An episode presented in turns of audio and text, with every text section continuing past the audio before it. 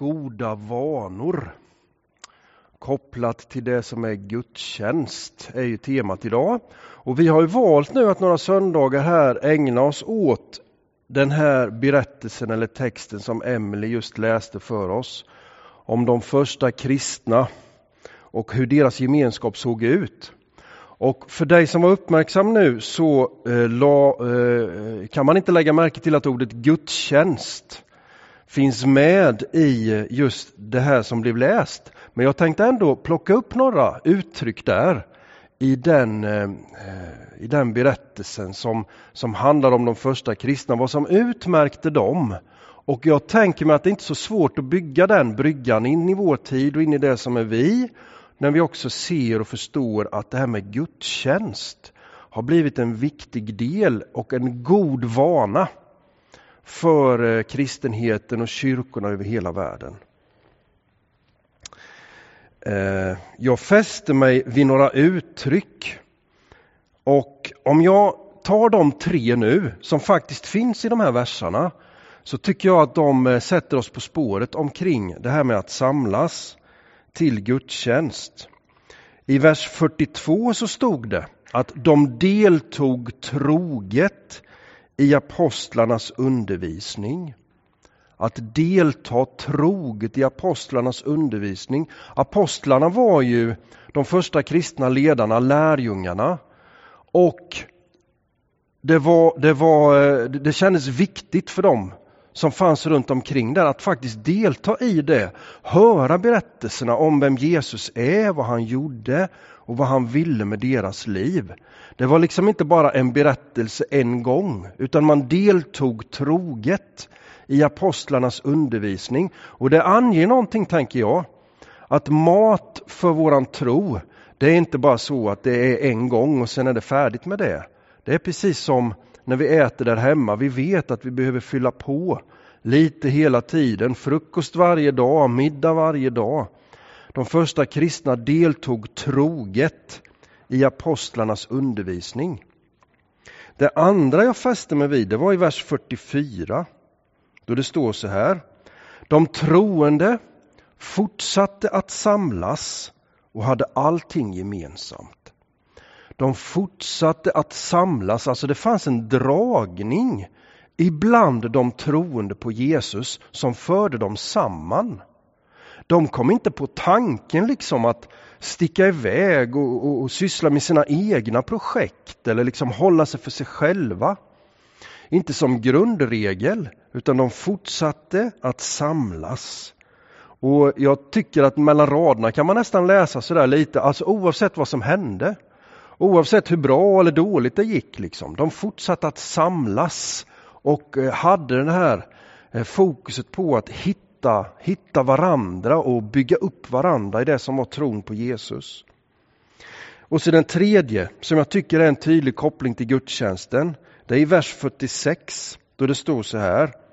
De höll samman och möttes varje dag troget i templet och i hemmen bröt de brödet och höll måltid med varandra i jublande uppriktig glädje. De höll samman. Hur håller man samman? Jo, det gör man när man samlas, när man på något sätt rent fysiskt också håller ihop. Och de möttes varje dag troget i templet och i hemmen. Eh, templet som eh, den stora offentliga platsen, hemmen som den mindre platsen som man själv förfogade över där hemma beroende på hur man bodde eller så. Och Då kan vi ana att det var liksom inte hus och boenden som, som, som vi tänker nu för tiden utan i ett helt annat format. Men båda de miljöerna fanns med när de troende möttes och samlades och, liksom, och, och sökte varandra i tron på Jesus. Det fanns två skäl egentligen till varför man samlades överhuvudtaget. Och jag tycker det är intressant att läsa det eh, och, och, och göra det tydligt. Apostlagärningarna 2 är ju eh, hela berättelsen om, om den första kristna kyrkan. Och eh, nu, är, nu har vi läst här ur det andra kapitlet. Så det finns ganska många kapitel, ganska många berättelser kvar i apostlagärningarna. Men redan har det viktigaste hänt. För hela den kristna berättelsen efter påsken är ju den att Jesus uppstår, detta obegripliga. Och sedan så kan vi läsa i Apostlärningarnas första kapitel att Jesus visade sig för lärjungarna, uppstånden och levande och gav, som det står, många bevis på att han levde. Till slut sjönk det där in, detta obegripliga, att han som var död lever. Eh, och sedan övergick det till en fast förvissning om att det var sant. Och så inväntade de den helige ande som de hade blivit utlovade på pingstdagen. Och eh, det blev det slutgiltiga på något vis bekräftelsen på att Gud är med oss. Han är här nu, inte med Jesus längre, utan med den helige ande som är obegränsad i tid och rum och som, som fyller alla som tror på den uppståndne Jesus med sig själv. Det där var lite svårt att förstå förstås. Och om, om, om man läser noggrant, och jag vill, jag vill vara noggrann med det, vi står inte och hittar på egna grejer här. Men det, det, eh, det som Emelie förut läste och som du gärna får eh, slå upp hemma och läsa igen, Apostlagärningarna 2, 41-47, så började den lilla stycket så här. De som tog till sig hans ord lät döpa sig. Vems ord var det man tog till sig? Det, och här är svaret faktiskt inte Jesus, som, som man ofta tänker. Här var det Petrus ord. Petrus som var den av lärjungen som klev fram och på något vis eh, när allt detta med uppståndelsen och den helige andes utgjutande och så till slut fick förklara för alla som undrade vad är det som händer så håller Petrus sin pingstpredikan och den slutar med att eh, det pikar kan man säga med att Jesus är uppstånden. Nu är det så här, det här är sanningen, det här är verkligheten om era liv. Och han har utgjutit sig själv till er av kärlek från Gud. Då står det att orden träffade dem i hjärtat och de undrade vad de skulle göra. Det börjar alltså med att, att Jesus är uppstånden och lever. Den andra förutsättningen för att de kristna överhuvudtaget skulle samlas var ju att det berörde dem. I någon mening att orden blev träffade i hjärtat. Eh, det, det fanns säkert sådana där som också lyssnade på Petrus predikan och som eh, bara tog det som någon slags information och sen gick hem igen och livet fortsatte som vanligt. Det är fullt möjligt, men det finns också de som det uttrycks som att orden träffade dem i hjärtat, det här berörde dem. De fick pusselbiten att landa på något sätt i någon mening som skapade tro och förväntan på vad detta kunde vara. Jesus var uppstånden, orden träffade dem i hjärtat. Vad gör man då? Jo, döp er och, och lev i tron på Jesus, men gör det tillsammans. Det är därför de första kristna samlas, möts, deltar troget i undervisningen omkring vem Jesus är och vad som hände där.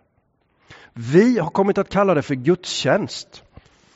Och eh, det har faktiskt också väldigt tydligt med, eh, med eh, Jesu uppståndelse att göra.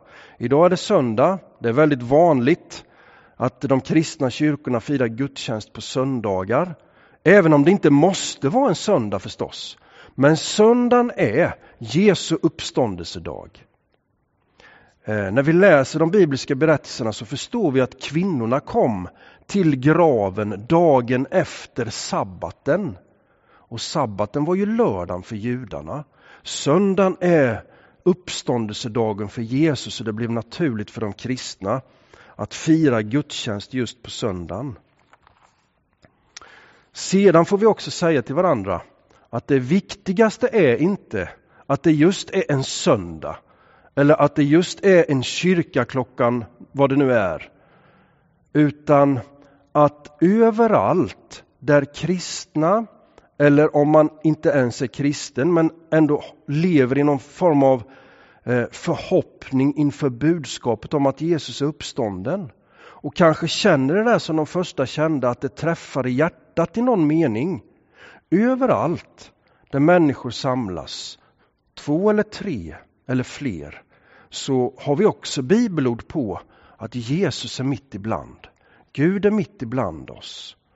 Och eh, gudstjänsten ska inte snävas in till att bara handla om någon timma eller två en viss dag i en viss byggnad i veckan som är möjlig för det. Gudstjänst kan få vara ett helt liv. Att leva i tron på att Jesus är uppstånden och själv vara medveten om att det har träffat mig i mitt hjärta.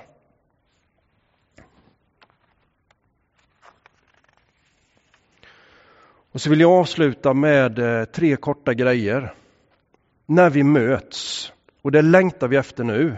Vi är många som verkligen längtar efter det.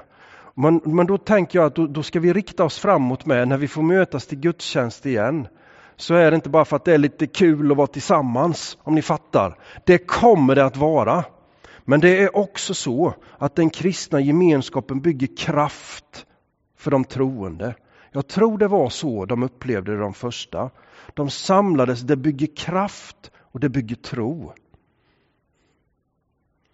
Vi möts till gudstjänst sen. Inte bara för att det är kul att träffa dem alla och hälsa på varandra och sådär, utan för att jag behöver det.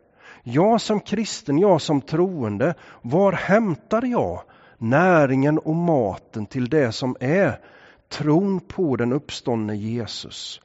Hur föder jag mitt hjärta som har blivit träffat av de orden? I gudstjänsten är det möjligt. På engelska är gudstjänst ordet service. I alla fall ett utav dem. Jag tycker det är lite kul begrepp om man bara direkt översätter det liksom så välkommen på service. Lämna in dig själv på service åtminstone en dag i veckan. En service i liksom att eh, smörja, om ni fattar bildspråket, smörja tron på Jesus och låta det fungera som det ska i ditt och mitt liv. Och så sista grejen. Vi möts till gudstjänst, inte bara för att vända blickarna varken inåt mot oss själva eller mot Gud, utan för att också bli rustade för att gå ut i vardagen och fortsätta livet som människor och som kristna. Och så avslutar jag med orden som vi läser om hur det var. Som faktiskt är ett väldigt utåtriktat slutperspektiv här i Apostlagärningarna. De prisade Gud och var omtyckta av hela folket och Herren lät var dag nya människor bli frälsta och förena sig med dem. De gick från sina samlingar, betydde något för sitt samhälle, eh, var omtyckta av hela folket, står det faktiskt. Och nya människor kom till. Jesus, nu får vi tacka dig för att vi får odla den här idén om att mötas i tro på att du är uppstånden. Välsigna oss var och en, Herre, när vi vill bygga den tron och, och mata oss själva med dig själv i din helige Andes kraft som ständigt är närvarande. Hjälp oss med våra liv, goda vanor och sånt som bygger upp och berikar både oss själva och det samhälle och den värld som vi lever i. I Jesu namn. Amen.